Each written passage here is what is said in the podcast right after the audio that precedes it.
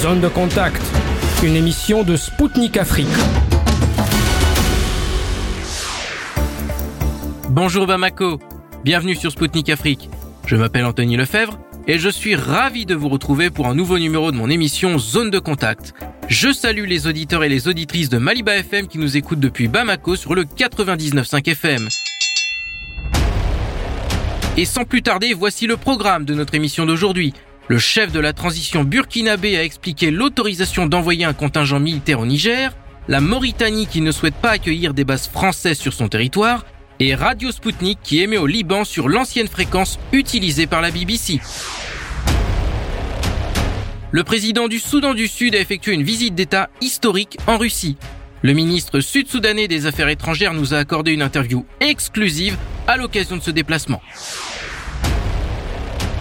Le procureur général polonais a confirmé que le missile tombé en Pologne était d'origine ukrainienne.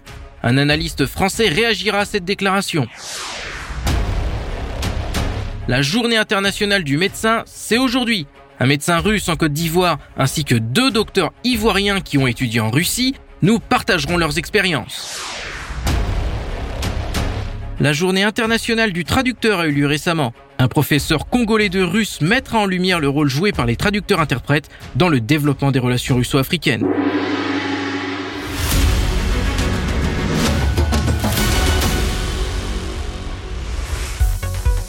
Un an après son arrivée au pouvoir, le capitaine Ibrahim Traoré, le président burkinabé de la transition, a accordé une interview à la radio-télévision burkinabé. Il a exposé la position de son pays par rapport à la situation au Niger, menacée par une intervention militaire. Selon lui, le Burkina Faso ne peut pas rester les bras croisés face à une potentielle agression d'un peuple frère et qu'en cas de déstabilisation du Niger, le Burkina Faso serait foutu. C'est pourquoi pour le président de la transition burkinabé, il est stratégique d'aller au-delà de ses frontières pour se défendre. Interrogé sur la situation intérieure du Burkina Faso, le capitaine Traoré a estimé que la tenue d'élections n'était pas la priorité contrairement à la sécurité dans un pays miné par les violences djihadistes. Selon lui, des élections qui se concentreraient à Ouagadougou, à Bobo Dioulasso ainsi que dans les villes alentours ne sont pas organisables car il faut que tous les Burkinabés puissent choisir leur président. La France est à la recherche d'un nouveau pays pour accueillir ses soldats. Et ce ne sera pas le cas de la Mauritanie. Le président mauritanien Mohamed Ould Ghazouani a déclaré au Figaro que son pays n'était pas, stratégiquement, ni géographiquement le meilleur pays pour accueillir des soldats afin de lutter contre le terrorisme au Sahel. Le dirigeant a rappelé que la Mauritanie n'avait pas connu d'attentat sur son territoire depuis 2011 et c'est pourquoi la présence de militaires étrangers sur son sol n'est pas d'un grand intérêt. En outre, le président mauritanien estimait que l'Afrique attendait trop de la France et que les malentendus de parcours entre Paris et les pays africains s'étaient accumulés, ce qui a rendu la situation de la France sur le continent africain délicate. Pour rappel, la Mauritanie n'est pas le premier pays à s'être exprimé sur l'implantation possible de bases françaises.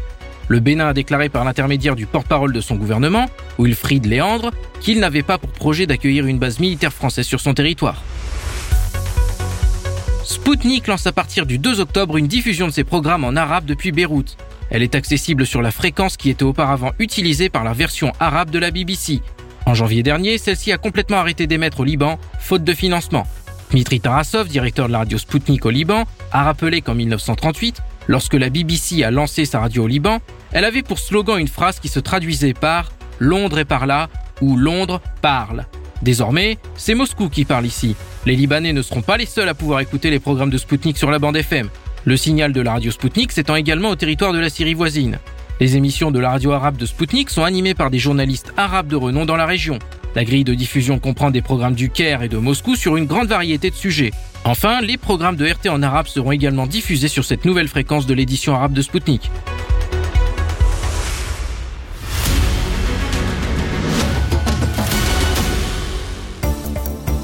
Chers auditeurs et auditrices de Maliba FM, vous écoutez Spoutnik Afrique depuis Bamako sur le 99.5 FM.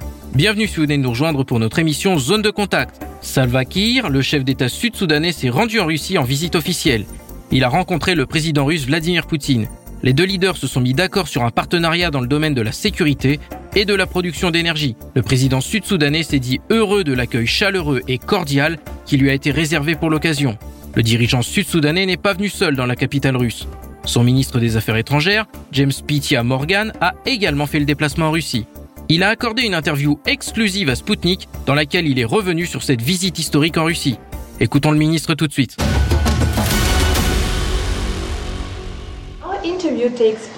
Notre entretien a lieu après la rencontre entre nos présidents euh, Salva Kiir et Vladimir Poutine à Moscou. C'était la première visite de Salva Kiir à Moscou. Comment évaluez-vous les résultats de cette rencontre? Je pense que la réunion a été très réussie. Elle était amicale et fraternelle. Et même si c'était la première fois, nous ne sommes pas nouveaux pour le peuple russe et pour les dirigeants russes. Nous avons été engagés dans de nombreux domaines au niveau multilatéral et cette visite, même si elle était la première dans son genre, nous pouvons la qualifier de visite historique. Mais nous avions déjà travaillé ensemble dans de nombreux domaines. Et je peux estimer que la visite a été vraiment, vraiment formidable. Mon président, le général Salva Kiir Mayardit, a exprimé hier sa joie pour l'accueil chaleureux qui lui a été réservé ainsi qu'à sa délégation, par les dirigeants de son Excellence Poutine et par le peuple russe. Nous leur en sommes très reconnaissants. La réunion a été très très fraternelle et très réussie. Récemment, aux Nations Unies, son Excellence Salva Kiir a rappelé la nécessité de lever l'embargo sur les armes qui pèsent sur votre pays. Comment ces sanctions, auxquelles la Russie s'oppose depuis longtemps, affectent-elles la sécurité de votre pays?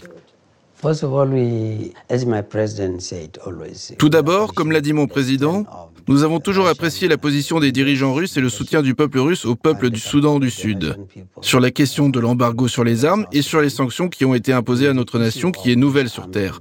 L'appel à la levée de l'embargo sur les armes fait partie d'une série de levées d'autres sanctions dans le pays. Lors de notre visite à New York, mon président a clairement indiqué dans son discours devant l'Assemblée générale des Nations unies que la levée des sanctions était désormais nécessaire, parce que nous avions achevé la mise en œuvre de l'accord de paix revitalisé. Et maintenant, nous arrivons presque à la fin de l'accord. Lorsque la mise en œuvre de l'accord s'est achevée la dernière fois, nous disposions d'une feuille de route qui prévoyait 24 mois supplémentaires avant la tenue d'élections générales. La levée de l'embargo sur les armes était donc très très importante, comme l'a rappelé mon président dans son discours, parce que l'embargo sur les armes est devenu un autre obstacle à l'achèvement du processus de révision de la mise en œuvre de l'accord de paix dans les régions où, par exemple, nous avons des forces intégrées qui sont entraînées des forces désintégrées, des anciens combattants qui nous combattent en tant que gouvernement. Mais cet accord nous a donné la possibilité de travailler avec eux. Et c'est ce que nous avons convenu. Nous devons travailler avec ces groupes. Ils doivent être formés avec nos soldats, puis ils doivent être déployés conjointement dans le cadre du nouveau mandat. Ce mandat consiste désormais à protéger la paix et l'intégrité territoriale du Sud-Soudan. Ce mandat a été confié aux nouvelles forces, qui comprennent désormais nos propres forces. Les combattants de l'année précédente ne sont plus des combattants qui nous combattent, mais ils deviennent l'armée nationale du Sud-Soudan.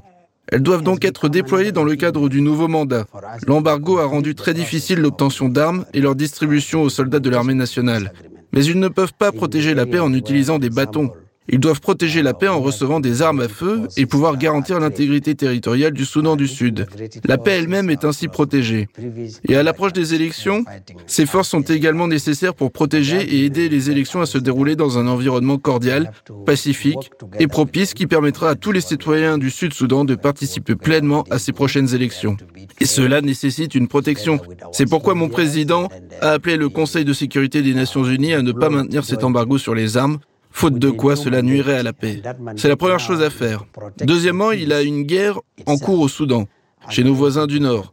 Et on a le sentiment de voir ce conflit déborder, puisque nos frontières sont maintenant poreuses et qu'il n'y a aucune force de sécurité pour les protéger. Cela peut également permettre à certains mauvais éléments de s'infiltrer au Soudan du Sud, ce qui pourrait causer des problèmes. C'est pourquoi le président a lancé cet appel afin que le Sud-Soudan puisse se protéger contre d'autres envahisseurs. il ne s'agit pas seulement de la question du Soudan. Le monde dans lequel nous vivons aujourd'hui est en fait créé par de mauvais groupes. Nous avons des terroristes, nous avons des extrémistes, nous avons toutes sortes de gens qui errent. Et ce type de personnes cherchent à s'installer là où elles peuvent, trouver des cibles faciles. Si le Sud-Soudan n'est pas protégé, ce type de personne peut s'infiltrer dans le Sud-Soudan. Lors des négociations avec son Excellence Salva Kiir, Vladimir Poutine a déclaré que Moscou aiderait Djouba à assurer la sécurité. Pensez-vous que l'expérience russe dans ce domaine pourrait être utile à votre pays et sous quelle forme? Le Soudan du Sud est une nouvelle nation. Et en tant que nouvelle nation, nous sommes ouverts aux amis du monde entier qui peuvent nous venir en aide. Chaque fois que nous avons besoin d'aide, nous pouvons demander à un ami. Et nous disons toujours, un ami quand vous êtes dans le besoin est vraiment un ami. Et nous apprécions la déclaration de son Excellence Poutine selon laquelle la Russie peut nous aider. Nous avons besoin d'aide. Et c'est pourquoi notre président a pris cette mesure pour se faire des amis. Nous ne sommes pas une île. Le Soudan du Sud n'est pas une île. Et nous devons vivre avec les membres de la communauté internationale et nous voulons faire partie de la communauté internationale. Et nous voulons faire partie de la paix. Or, comme je l'ai déjà dit, certains éléments ne sont pas favorables à la paix. Nous ne voulons donc pas devenir la proie de ceux qui ne veulent pas de paix. Nous voulons être avec des amis pro-paix. Et nous accueillons favorablement tout soutien qui peut nous être apporté pour nous protéger, pour ne pas nous retrouver dans la situation d'où nous venons. Nous sommes issus du processus de libération et nous avons achevé ce processus. Le moment est venu pour nous de donner au peuple du Soudan du Sud la paix pour laquelle il se battait. Nous nous battions pour la paix, nous ne nous battions pas pour rester en état de guerre. Et nous avons obtenu la paix. Nous avons donc besoin que cette paix soit protégée, c'est très important. Nous avons besoin que cette paix soit protégée afin que le peuple du Soudan du Sud puisse bénéficier de ses fruits. Nous nous félicitons de cette déclaration et nous sommes très heureux d'avoir un ami comme la Russie qui a déclaré qu'elle nous aiderait dans le domaine de la sécurité. Nous nous en réjouissons et nous l'apprécions. La Russie et le Sud-Soudan ont obtenu de bons résultats dans le secteur de l'énergie, notamment en ce qui concerne la construction de raffineries, a déclaré Vladimir Poutine. Pourriez-vous nous en dire plus sur les projets communs en cours et sur leurs valeurs pour votre pays? C'est la raison pour laquelle nous sommes venus, parce que nous sommes venus ici pour dire à nos frères, amis et sœurs en Russie que le Sud-Soudan est ouvert aux affaires et que le pétrole n'est qu'une petite partie de ce qu'il faut faire. Mais il y a tant d'autres choses que les entreprises russes sont ouvertement invitées à explorer au Sud-Soudan dans de nombreux domaines. Le secteur pétrolier n'est pas que ce que nous avons aujourd'hui. Le pays n'est pas exploré et nous invitons les entreprises russes à faire de l'exploration dans les domaines du pétrole, des minéraux, mais aussi en matière d'agriculture et d'industrialisation du Sud-Soudan par le biais de la construction de l'hydroélectricité dont nous disposons. Le chiffre d'affaires commercial de la Russie avec les pays africains augmente. Mais nos pays ont encore beaucoup à faire dans ce domaine. Quels sont les domaines que vous considérez comme prometteurs pour l'augmentation du chiffre d'affaires commercial? Quelles mesures ont été prises jusqu'à présent Comme je l'ai dit dès le début, il s'agit de notre première visite très importante en Russie. Il y a quelques minutes, j'ai signé un contrat avec une entreprise qui viendra au Sud-Soudan et c'est le début de notre collaboration. Cette entreprise s'intéresse principalement à la prospection minière et pétrolière. Vous savez que le plus long fleuve du monde passe chez nous, le Nil. Nous avons donc des entreprises qui vont également étudier la manière dont nous pouvons construire l'hydroélectricité au Sud-Soudan.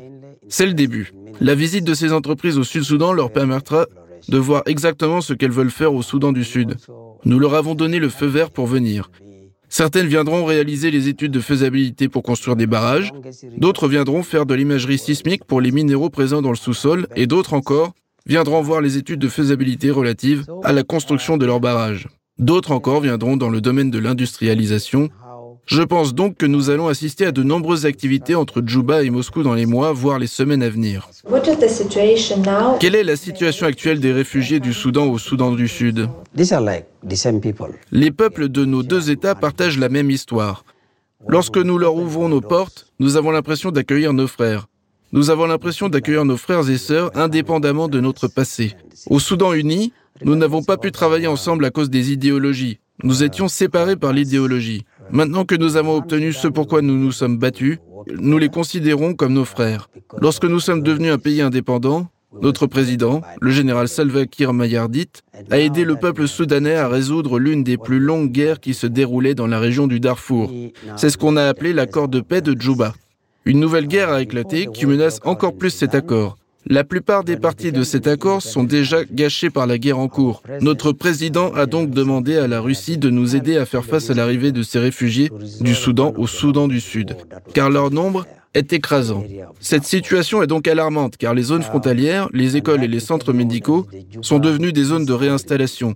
La plupart des écoles sont maintenant fermées parce que des gens s'y sont installés. La réponse du Haut Commissariat des Nations Unies pour les réfugiés a été totalement absente ou est resté à un stade minimal. Notre président, lors de ses entretiens avec son frère ici, le président Poutine, a demandé si la Russie pouvait également venir nous aider sur cette question de la réinstallation des réfugiés et apporter son aide sur le plan humanitaire.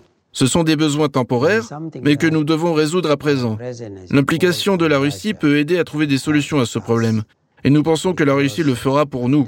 La Russie sera en mesure de nous aider à trouver la solution. Ce qui est nécessaire, c'est une paix permanente afin que le Soudan puisse revenir à la normale, afin que les personnes qui se trouvent actuellement dans les camps de réfugiés, dans les zones de réfugiés, puissent retourner dans leur région d'origine.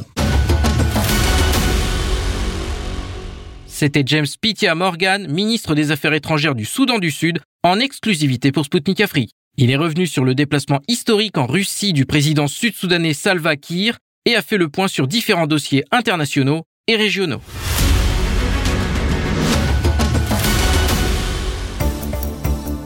Chers auditeurs et auditrices de Maliba FM, vous êtes bien à l'écoute de Spoutnik Afrique depuis Bamako sur le 99.5 FM. Ici l'émission Zone de contact présentée par Anthony Lefebvre. Bienvenue si vous venez de nous rejoindre. Après des mois d'enquête, le parquet polonais a annoncé les résultats. Le missile tombé en novembre 2022 dans la région de Lublin, près de la frontière avec l'Ukraine, est bien ukrainien et non russe, comme cela avait été annoncé à l'époque par certaines autorités.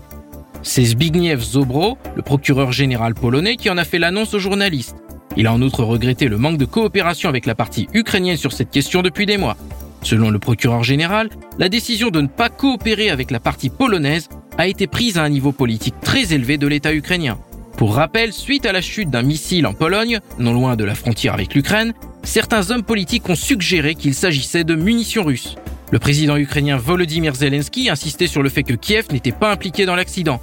Mais plus tard, le dirigeant polonais Andrzej Duda a déclaré qu'il y avait une forte probabilité que le missile appartienne à la défense aérienne ukrainienne. Le ministère russe de la Défense avait réagi en affirmant qu'aucune frappe n'avait été menée ce jour-là sur des cibles proches de la frontière ukraino-polonaise, et le ministère russe des Affaires étrangères s'était dit convaincu qu'une enquête impartiale révélerait la provocation.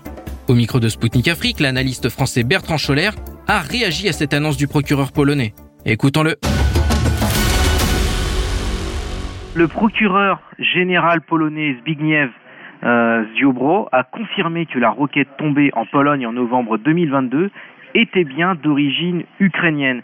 Et quelle est votre réaction suite à cette annonce de la Pologne Alors, ma, ma, réaction, elle est simple.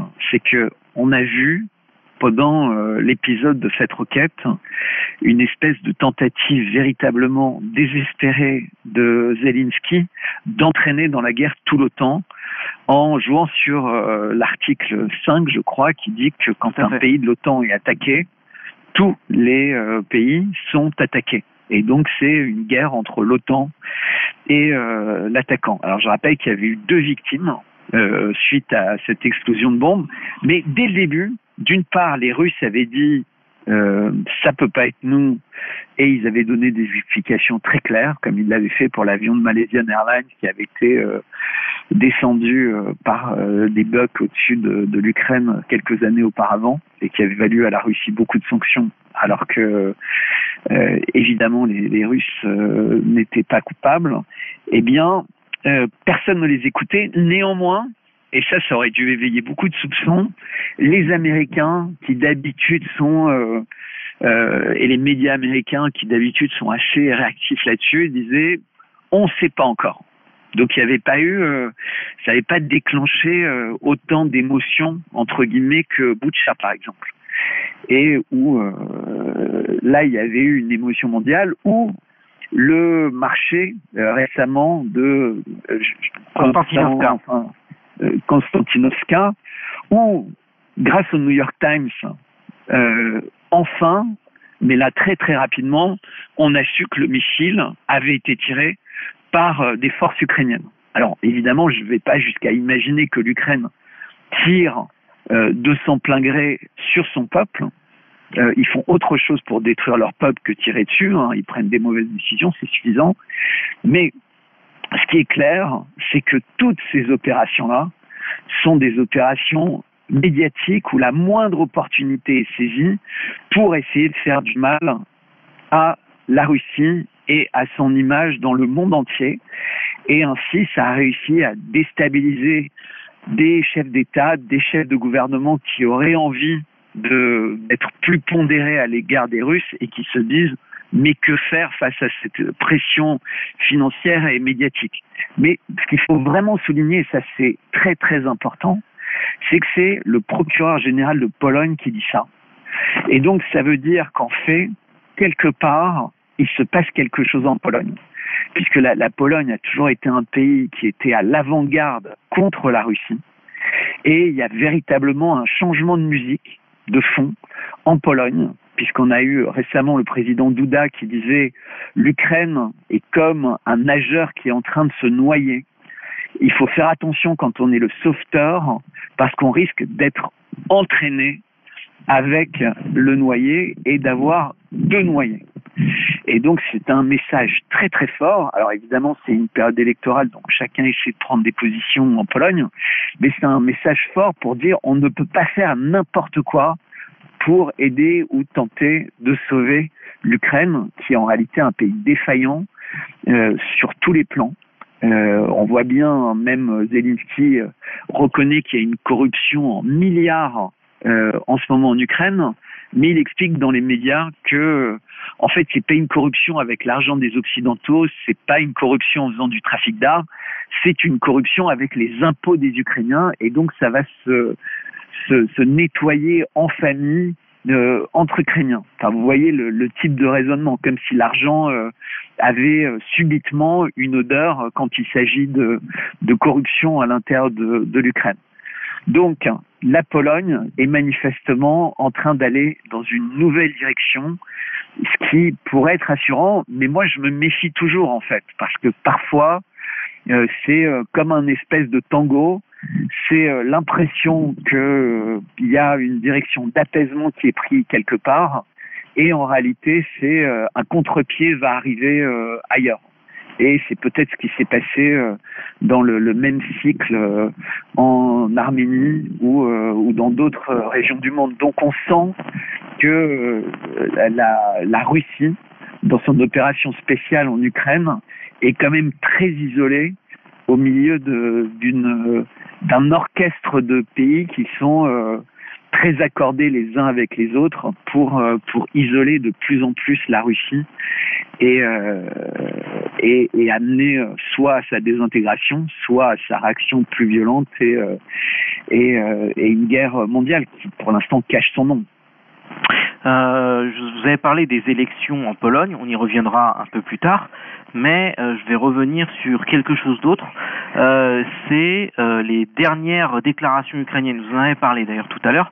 la Pologne, qui pourtant, hein, depuis le début, était un allié indéfectible de l'Ukraine, et il y a eu un changement radical d'attitude ces derniers jours. Est-ce qu'il faut voir dans cette annonce du procureur un lien avec les récentes déclarations polonaises sur son soutien militaire à Kiev?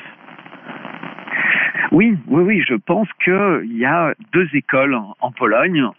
Une école qui euh, qui est vraiment euh, il, y a, toujours une espèce de haine euh, contre contre la Russie et ce rêve de grandeur de de, la Pologne qui n'est pas du tout éteint au même titre que euh, avec la Turquie ou d'autres pays dans le monde qui ont qui ont des rêves de grandeur et une école qui est euh, beaucoup plus vers une forme de, réalisme qui est euh, la Russie ne peut pas perdre cette guerre euh, que l'on mène contre elle. La Russie reste dans son opération spéciale comme une force tranquille et n'utilise qu'une toute petite partie de sa puissance. Hein. Il y a, il y a plus d'un million de soldats qui sont euh, maintenant entraînés et qui pourraient être euh, mis sur le terrain euh, militaire. Et la Chine a clairement aussi euh, s'est clairement positionné aux côtés de, de, la Russie. Et je pense que c'est pas ju juste euh, euh, des déclarations médiatiques. Ça correspond véritablement à la vision de la Chine de la position à, adopter hein, dans l'intérêt de, de l'ordre apaisé entre guillemets dans les relations internationales. C'est que c'est que la Russie ne soit pas entre guillemets vaincue euh, soit de l'intérieur, on se rappelle ce qui s'était passé avec euh, avec Wagner ou d'autres tentatives de, soulèvement, hein, soit de, l'extérieur euh, par Ukraine interposée, puis par Pologne interposée. Donc il y a des gens comme Douda, le procureur général, mais forcément il fait ça en lien avec avec son président, qui font passer petit à petit des messages polonais qui sont l'Ukraine nous ment. Parce qu'en fait, c'est ça ce que dit le procureur général. C'est que Zelensky n'a pas arrêté de mentir. Et l'Ukraine utilise son argent, il y a de la corruption, euh, il y a des centaines de milliers de morts euh, déjà en Ukraine, soldats morts en Ukraine. Est-ce qu'on veut la même chose? Puisque les Polonais savent très bien que la guerre, même si c'était contre un plus petit pays comme la Biélorussie, euh, la Russie euh, s'en mêlerait et donc la Pologne perdrait aussi des centaines de milliers de jeunes, alors que c'est un pays qui a une des, des, perspectives économiques qui sont plutôt favorables. Euh, c'est pas euh, un pays qui est euh, euh en, situation euh, particulièrement difficile, mais il le deviendrait très très vite hein, s'il rentrait dans une guerre. Donc ça c'est mon analyse. C'est vraiment il y a deux écoles et aujourd'hui il y a semble-t-il euh, au, sommet de l'État polonais une volonté de commencer à parler vrai au peuple en disant le régime de Kiev nous ment et on ne doit pas se laisser entraîner dans une folie militaire. On avait mal analysé la situation euh, en 2019, puis en 2020, euh, puis en 2021, puis en 2022, quand l'opération spéciale russe a démarré, il est temps de, comprendre que, Zelensky n'est pas quelqu'un de fiable. Euh, justement, concernant la Pologne, vous en avez parlé tout à l'heure, et là, on va vraiment rentrer euh, dans le vif du sujet. On a des élections le 15 octobre. Et le leader de l'opposition, Donald Tusk, qu'on connaît euh, très bien en Europe, ouais. euh, a déclaré que la Pologne quitterait l'Union européenne si le parti au pouvoir, le PIS, donc droit et justice en français, gagnait le prochain scrutin. Est-ce que une sortie de la Pologne de l'Union européenne, un pôle exit, est-il crédible ce scénario? Est-ce qu'il est crédible selon vous? Alors, je pense que les hommes politiques euh, sont des spécialistes du marchandage. Donc, quand un pays euh, significatif comme euh, la Pologne, hein, qui est aux marges de, l'Europe vers l'Est, mais qui est très très lié aux États-Unis hein, pour tout ce qui est armement, financement, etc., dit ça, c'est une manière de dire euh, à l'Union européenne, il y a véritablement un risque, donc donnez-moi plus, donnez-moi sans cesse plus. Donc c'est du marchandage. Non, je ne pense pas que ce soit crédible. Autant c'était crédible pour euh, l'Angleterre pour plein de raisons. D'abord parce que c'est une île, euh, parce que euh, l'Angleterre euh, avait un regard beaucoup plus sur les marchés financiers et, et, puis ne voulait surtout pas de, de Schengen, ne voulait pas de, de flux de, de, migrants, etc. Et on se rend compte à quel point ils avaient raison. Donc je, je pense que la Pologne ne peut pas faire le même choix, puisqu'en fait, elle est euh, entourée de ses ennemis, entre guillemets, ou ceux qu'elle croit être ses ennemis, c'est-à-dire euh, la Biélorussie et, la Russie d'un côté, et euh, de, la puissance euh, allemande en récession, mais qui reste quand même un, géant européen et dont, euh, dont la Pologne continue à avoir besoin pour, pour toutes ses activités. Donc je pense pas que, que ce soit sérieux, mais c'est toujours intéressant euh, parce que quand un homme politique annonce ça, involontairement, il explicite à quel point l'Europe est finalement un désastre pour tous ses membres. Donc euh, le fait de pouvoir évoquer, même si c'est du bluff, que l'Europe euh, est un désastre pour ses membres, pour moi c'est une bonne nouvelle parce que c'est ce que je pense et je pense que les pays devraient chacun regagner euh, leur indépendance et euh, reconquérir leur euh, autonomie monétaire. Et d'ailleurs, ça me permet de faire un clin d'œil aux BRICS, qui ne proposent pas du tout une monnaie unique à leurs membres ou une alternative de monnaie unique à leurs membres, mais qui proposent en fait à tous leurs membres d'avoir des moyens de renforcer leur monnaie et donc de renforcer leur souveraineté euh, monétaire. Et je pense que ça, c'est un argument très très important pour, euh, pour les Polonais. Dernière question, euh, si donc le parti droit et justice venait à l'emporter lors des prochaines élections, quelle politique vis-à-vis -vis de l'Ukraine le parti adoptera-t-il? C'est toujours tellement compliqué euh, d'anticiper euh, les choses avec euh, avec la, Pologne. Je pense que les choses sont en train d'aller très très vite. En ce moment, on voit avec cette, ce basculement extrêmement rapide de, l'Arménie dans le, giron occidental. Donc la Pologne y est complètement. Est-ce qu'elle, elle pourrait décider de, de, de se pas de se retourner, mais de prendre une position plus neutre, euh, c'est pas impossible. Mais, euh, mais j'en doute parce qu'on voit bien la difficulté pour des pays comme la Serbie, la Hongrie, même l'Autriche, d'avoir un, langage de raison vis-à-vis de, de la Russie et de l'opération spéciale que mène la Russie en Ukraine, parce qu'en fait, il y a une telle interdépendance financière, une telle interdépendance de dette et, euh, et, et, des tels moyens de corruption, que ce soit par médias interposés ou une vraie corruption avec de l'argent, que résister à ça, c'est délicat. Et puis, on, on, se rappelle toujours à chaque fois que qu'un pays ou un chef euh, de parti ou un chef d'État essaie de, de sortir de ce que j'aurais envie d'appeler euh, l'empire, euh, sa vie est, est, en danger. Alors, je ne vais pas comparer euh, un leader de parti polonais euh, à Kadhafi ou à Saddam Hussein, même à, Bachar el-Assad, mais on voit que tous les pays qui refusent le narratif de, de, de l'Occident euh, ben, en général, euh, les, partis euh, changent assez rapidement et sont mis en place des, des dirigeants qui sont d'ex-young leaders. donc, c'est Davos, et, euh, le, pays s'enfonce inexorablement dans une crise morale et euh, dans une crise financière, mais qui ne touche que les peuples évidemment et pas euh, et pas les, les personnes les, les, plus riches. Alors parfois je dis ça et ça peut sembler caricatural parce que les médias disent l'exact inverse, les grands médias occidentaux, mais si on regarde les faits, si on regarde les chiffres, on se rend compte que malheureusement, c'est euh, l'exacte vérité.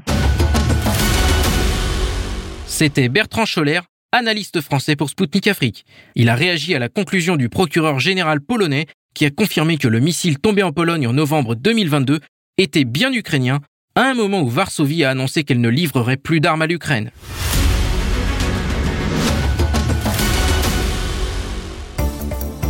Mesdames, Messieurs, vous écoutez Spoutnik Afrique sur les ondes de Maliba FM 99.5 FM à Bamako. Bienvenue si vous venez de nous rejoindre. Aujourd'hui, le premier lundi d'octobre, de nombreux pays célèbrent la journée internationale des médecins. À cette occasion, nous allons prendre la direction de la Côte d'Ivoire. Trois spécialistes nous y attendent. Le médecin russe Maxime Jouravel, directeur du Centre des accidents vasculaires d'Abidjan, et ses collègues ivoiriens, le docteur Steve Nkrakbo et le docteur Louis-Bernard Ehui. Écoutons-les tout de suite. Monsieur Jouravel, racontez-nous comment vous êtes retrouvé en Côte d'Ivoire. Mon travail avec les étudiants étrangers a commencé en Russie dans la ville de Saratov. Je travaillais dans un grand hôpital régional et il y avait un département de formation post-universitaire pour les étudiants étrangers, pour les médecins étrangers. Et en particulier, sur la base de notre hôpital, il y avait une chaire de chirurgie vasculaire.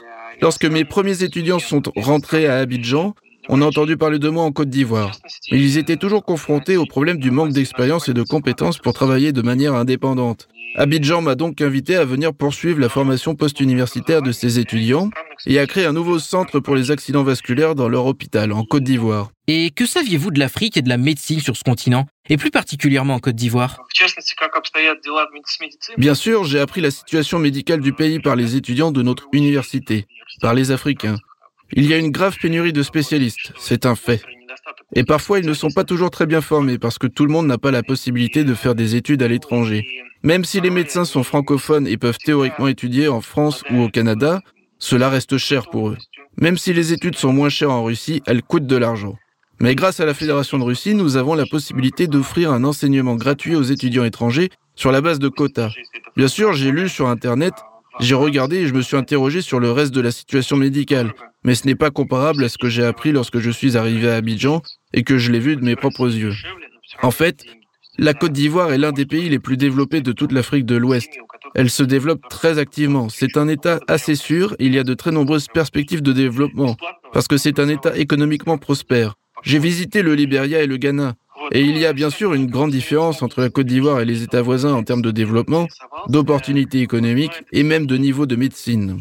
Et quelles sont les différences avec le système de santé russe? Est-ce que vous avez mis en œuvre des pratiques provenant de Russie?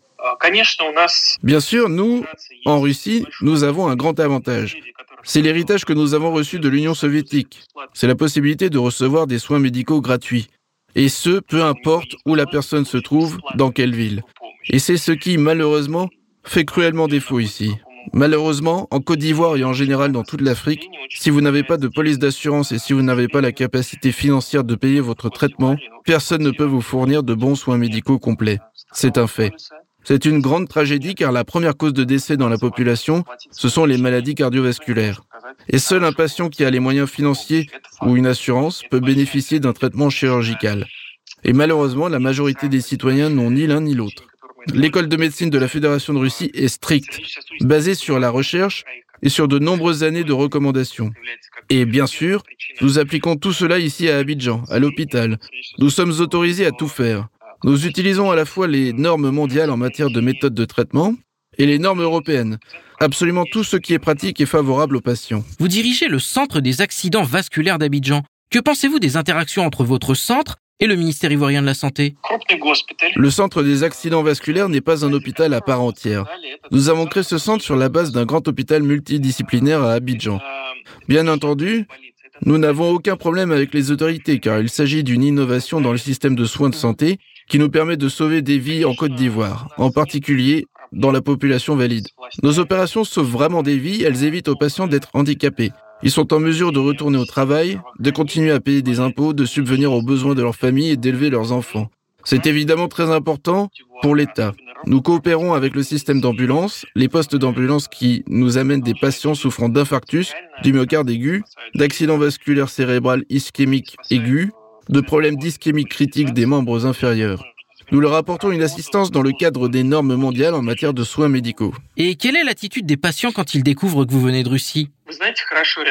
Vous savez, ils réagissent bien. Depuis que je suis ici, c'est-à-dire depuis 2019, je n'ai jamais rencontré un seul patient qui aurait eu une attitude négative à l'égard du fait que je suis originaire de Russie. Ils me rencontrent très agréablement, très chaleureusement. J'ai eu de nombreux cas curieux où des patients m'ont dit ⁇ Dites à Vladimir Poutine merci beaucoup de vous avoir envoyé ici ⁇ Bien sûr, ce n'est pas notre président qui m'a envoyé ici. Mais ils me disent, nous savions que Poutine était un homme tel qu'il enverrait même ici un spécialiste pour nous sauver. Et vous savez, même lorsque je vais voir les patients après l'opération, certains d'entre eux me disent, nous vous soutenons, nous soutenons la politique de la Fédération de Russie et nous respectons Vladimir Poutine. Qu'est-ce que savent les Ivoiriens de la Russie en général? Pour eux, la Russie est une puissance, c'est un pays invincible. C'est un État qui travaille fort et qui est juste. Les Ivoiriens ont de telles associations. C'est quelque chose de net, de léger, d'amical. Vous dirigez entre autres l'Association des citoyens russes en Côte d'Ivoire. Comment en êtes-vous devenu le président et quelles sont les activités de cette organisation? Ici en Côte d'Ivoire, nous avons une petite communauté de citoyens russes. Il s'agit principalement de femmes qui, à une époque, ont épousé des Ivoiriens qui étudiaient avec nous en Russie. Il y en a d'autres qui sont également mariés à des étrangers qui sont venus travailler et vivre temporairement en Côte d'Ivoire, à Abidjan en particulier. L'information circule vite, les nouvelles circulent, nous communiquons tous les uns avec les autres, et c'est la raison pour laquelle nous avons créé une association spéciale. Il s'agit d'une organisation publique, l'association des citoyens de la Fédération de Russie en Côte d'Ivoire, dont je suis le président.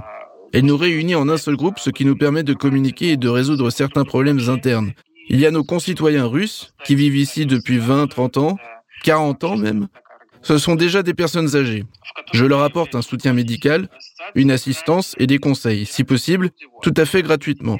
Nous organisons plusieurs fêtes et événements. La veille du Nouvel An, lorsque nous montons des pièces de théâtre pour les enfants russophones, il est obligatoire d'avoir le Père Noël et nos héros de contes de fées et de dessins animés russes. Le 9 mai, nous organisons le Régiment Immortel. Et le jour de la Russie, des réunions.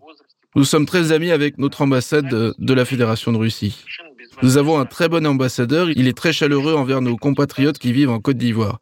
Il les aide de toutes les manières possibles. Et combien de temps comptez-vous encore travailler en Côte d'Ivoire?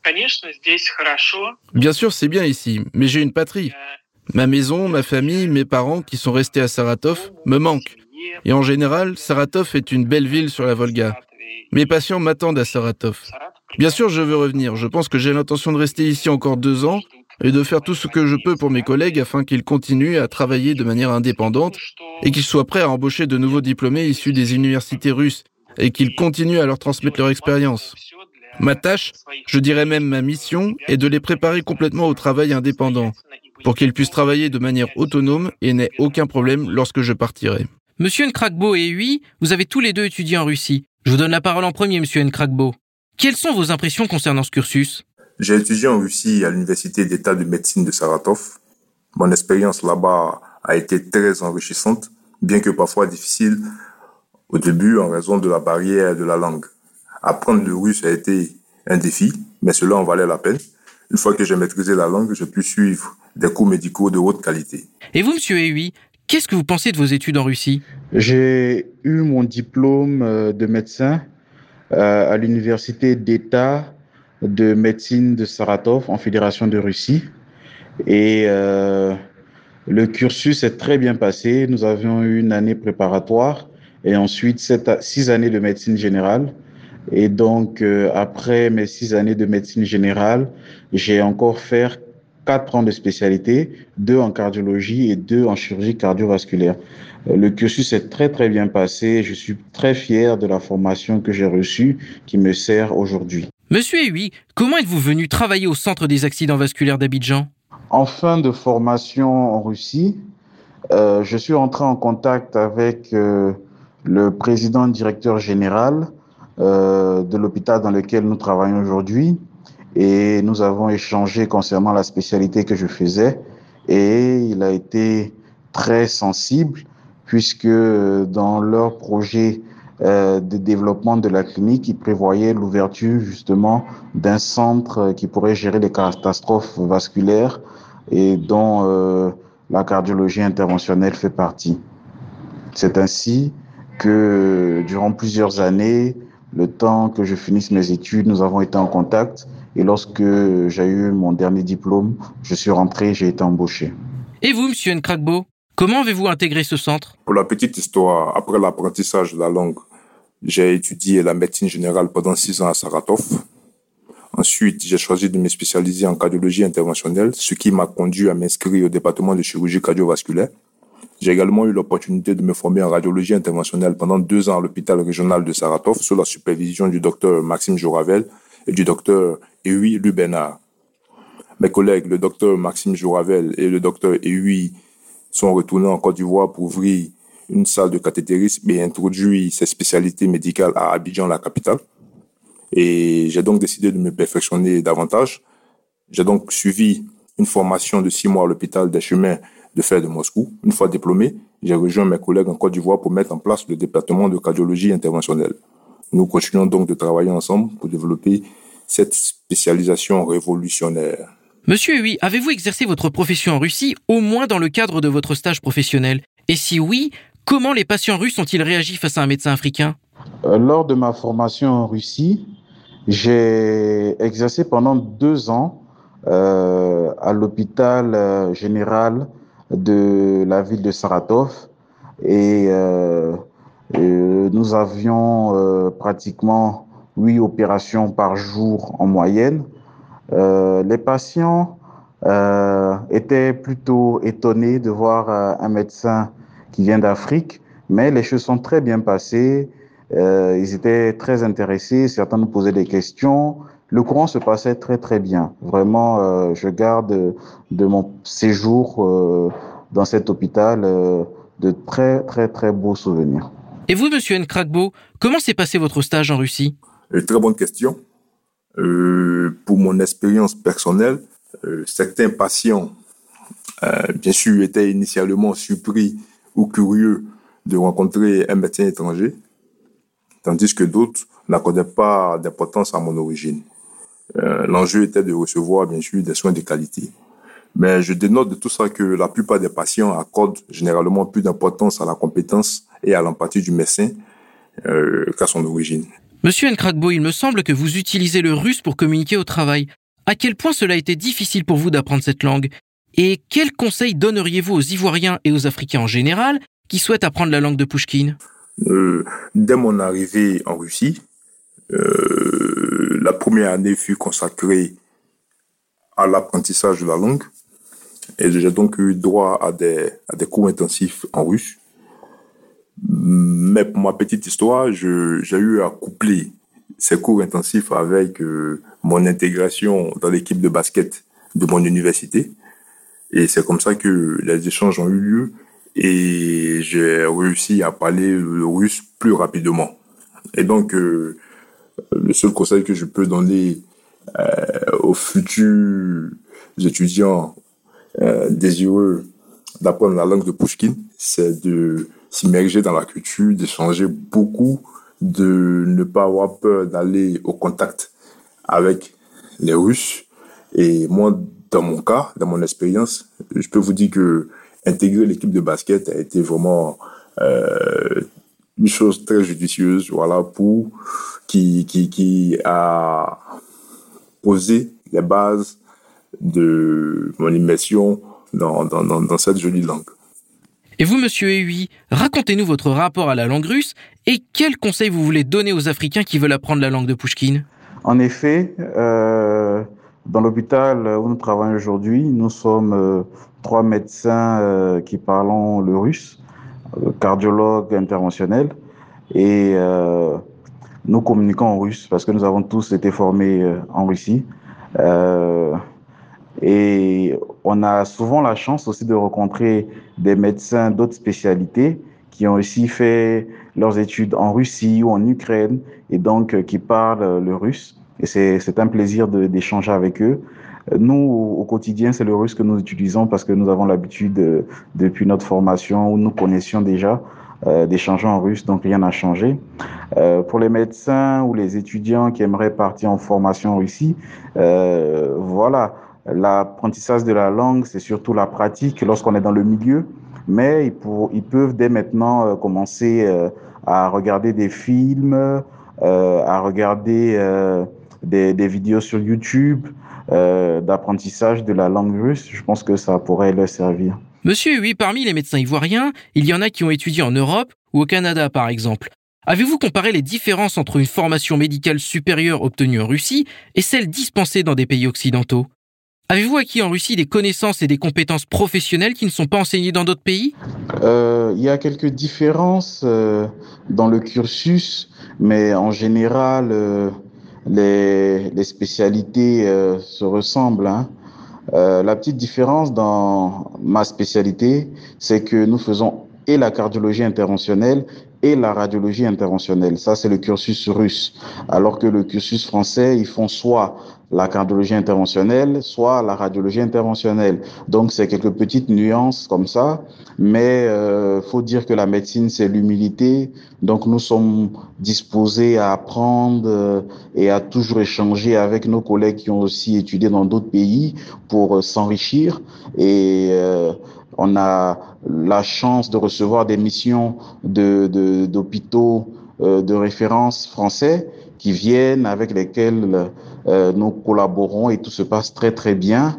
Euh, donc, euh, nous n'avons vraiment rien envié à ceux qui ont étudié en Occident. Et je pense que notre cursus a été vraiment d'un bon niveau. Et vous, Monsieur Nkrakbo, qu'est-ce que vous en pensez? Euh, Je pense que euh, tout le programme de formation médicale dans tous les pays, y compris aussi la Russie, bien sûr, mettre l'accent sur l'acquisition de connaissances scientifiques de base, de compétences cliniques pratiques, et puis bien sûr d'une d'une compréhension approfondie de la médecine. Et donc, euh, euh, avoir été formé en Russie a été bien sûr un excellent choix, vu que j'ai pu bénéficier d'une solide formation médicale aussi pouvoir entrer dans l'univers de la cardiologie interventionnelle et de la radiologie interventionnelle. Et donc, je peux vous dire qu'avec le, docteur Joravel Maxime et le docteur Hui, euh, nous formons une équipe voilà, qui est pionnière euh, dans cette nouvelle spécialisation. En fin de compte, euh, c'est vrai que la qualité de formation médicale dépend bien sûr de l'université, de son programme, mais euh, le plus important, c'est l'engagement individuel, bien sûr, de, de, l'étudiant. Et donc, euh, euh, nous continuons, bien sûr, avec le, le docteur de d'apprendre, d'améliorer, bien sûr, nos compétences. Et comme je le dis, l'enjeu, c'est de offrir des soins de haute qualité à nos patients. Et donc, euh, pas de grande différence euh, à noter entre les médecins provenant des pays occidentaux et les médecins étant formés en Russie.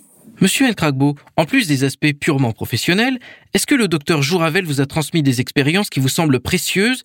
Est-ce qu'il vous inspire en quelque chose? J'ai eu à mentionner précédemment que euh, ma formation s'est faite sous la supervision du docteur Maxime Jouravel. Et c'est clé qu'il apparaît aujourd'hui comme une grande source d'inspiration pour moi.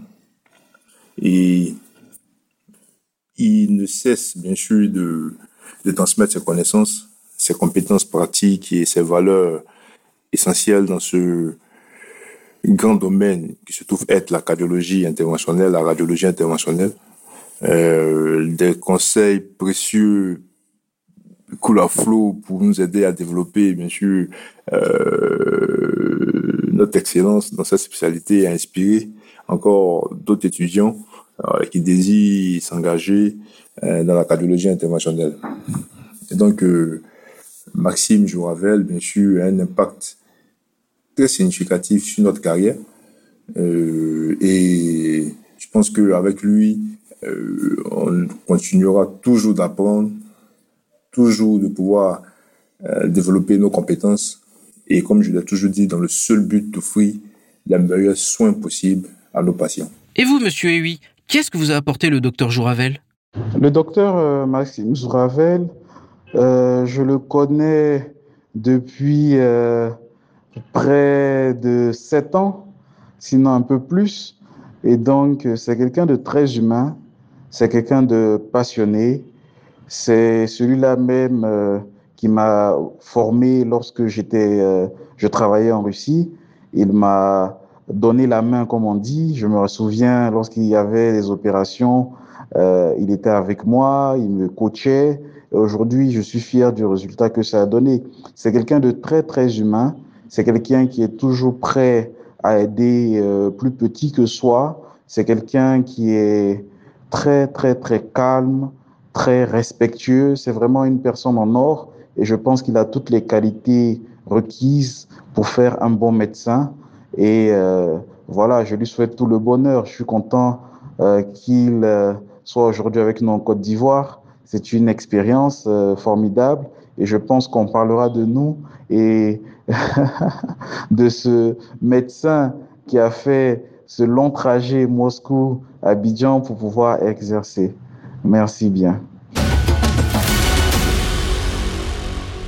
C'était Maxime Jouravel, directeur du Centre des accidents vasculaires d'Abidjan, le docteur Steve Nkrakbo, cardiologue à la Polyclinique internationale Sainte-Anne-Marie d'Abidjan, et le docteur Louis-Bernard Ehui, cardiologue au sein du même établissement pour Sputnik Afrique. À l'occasion de la Journée internationale des médecins, ils ont raconté leur expérience professionnelle en Russie et en Côte d'Ivoire.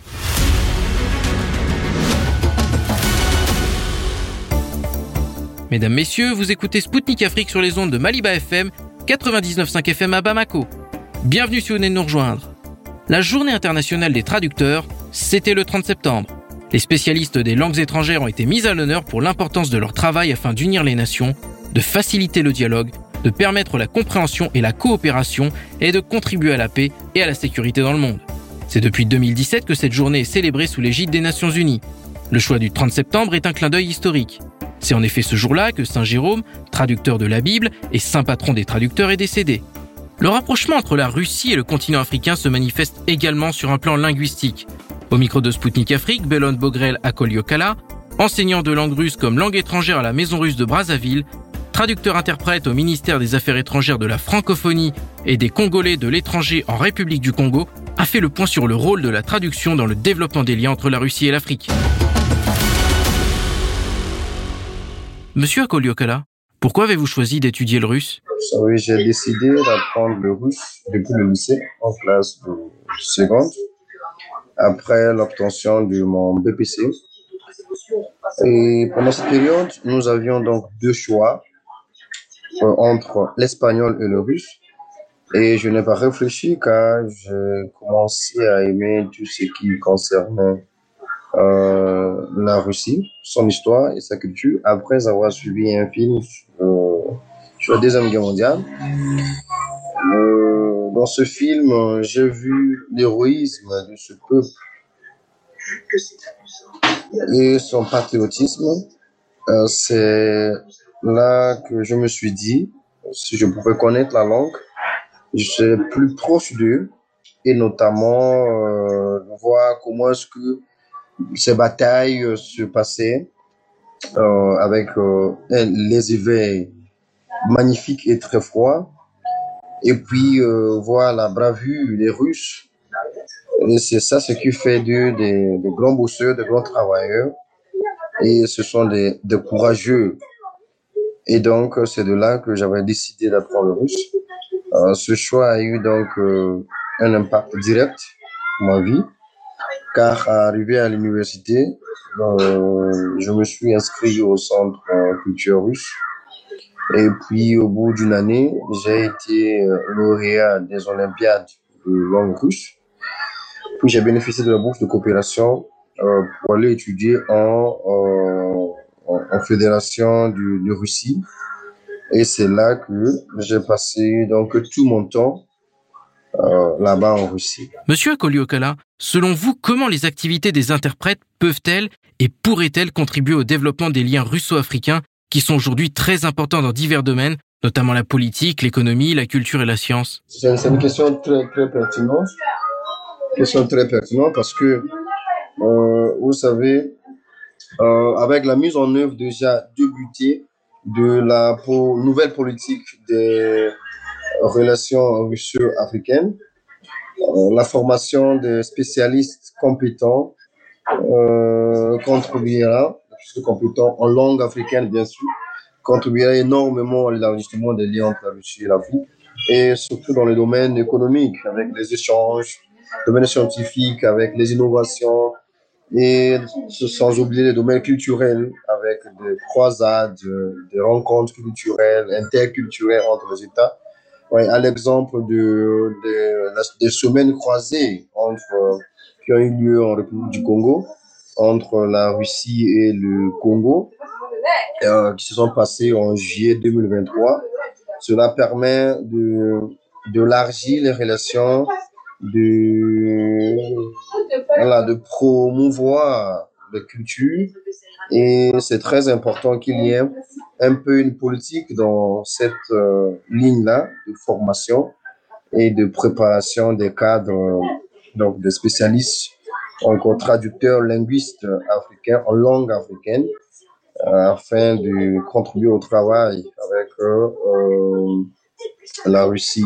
Monsieur Akoliokala, notre entretien a lieu à l'occasion de la journée internationale du traducteur et certains estiment que traducteur n'est pas une profession à part entière, mais plutôt un complément à d'autres activités professionnelles. Quel est votre point de vue sur cette question? Et de manière générale, comment caractériseriez-vous les traducteurs dans le monde moderne? Ben, Un traducteur, c'est comme quelqu'un d'hybride. C'est celui qui doit euh, incarner la connaissance de deux cultures, de langues sur lesquelles il travaille, les deux cultures des deux pays. C'est quelqu'un qui doit être euh, bien, bien cultivé et bien outillé. ouais. Euh, et de facto, cette profession ne peut pas être le complément d'une autre. Ça, c'est ce qui est sûr. C'est totalement un domaine à part entière. C'est euh, un travail très, très sérieux et très difficile, je vous assure. Quelqu'un qui est dans le domaine vous dira que la traduction, c'est un travail très difficile. Très difficile. Et c'est un travail plaisant, c'est un bon travail intéressant lorsque vous êtes à l'aise.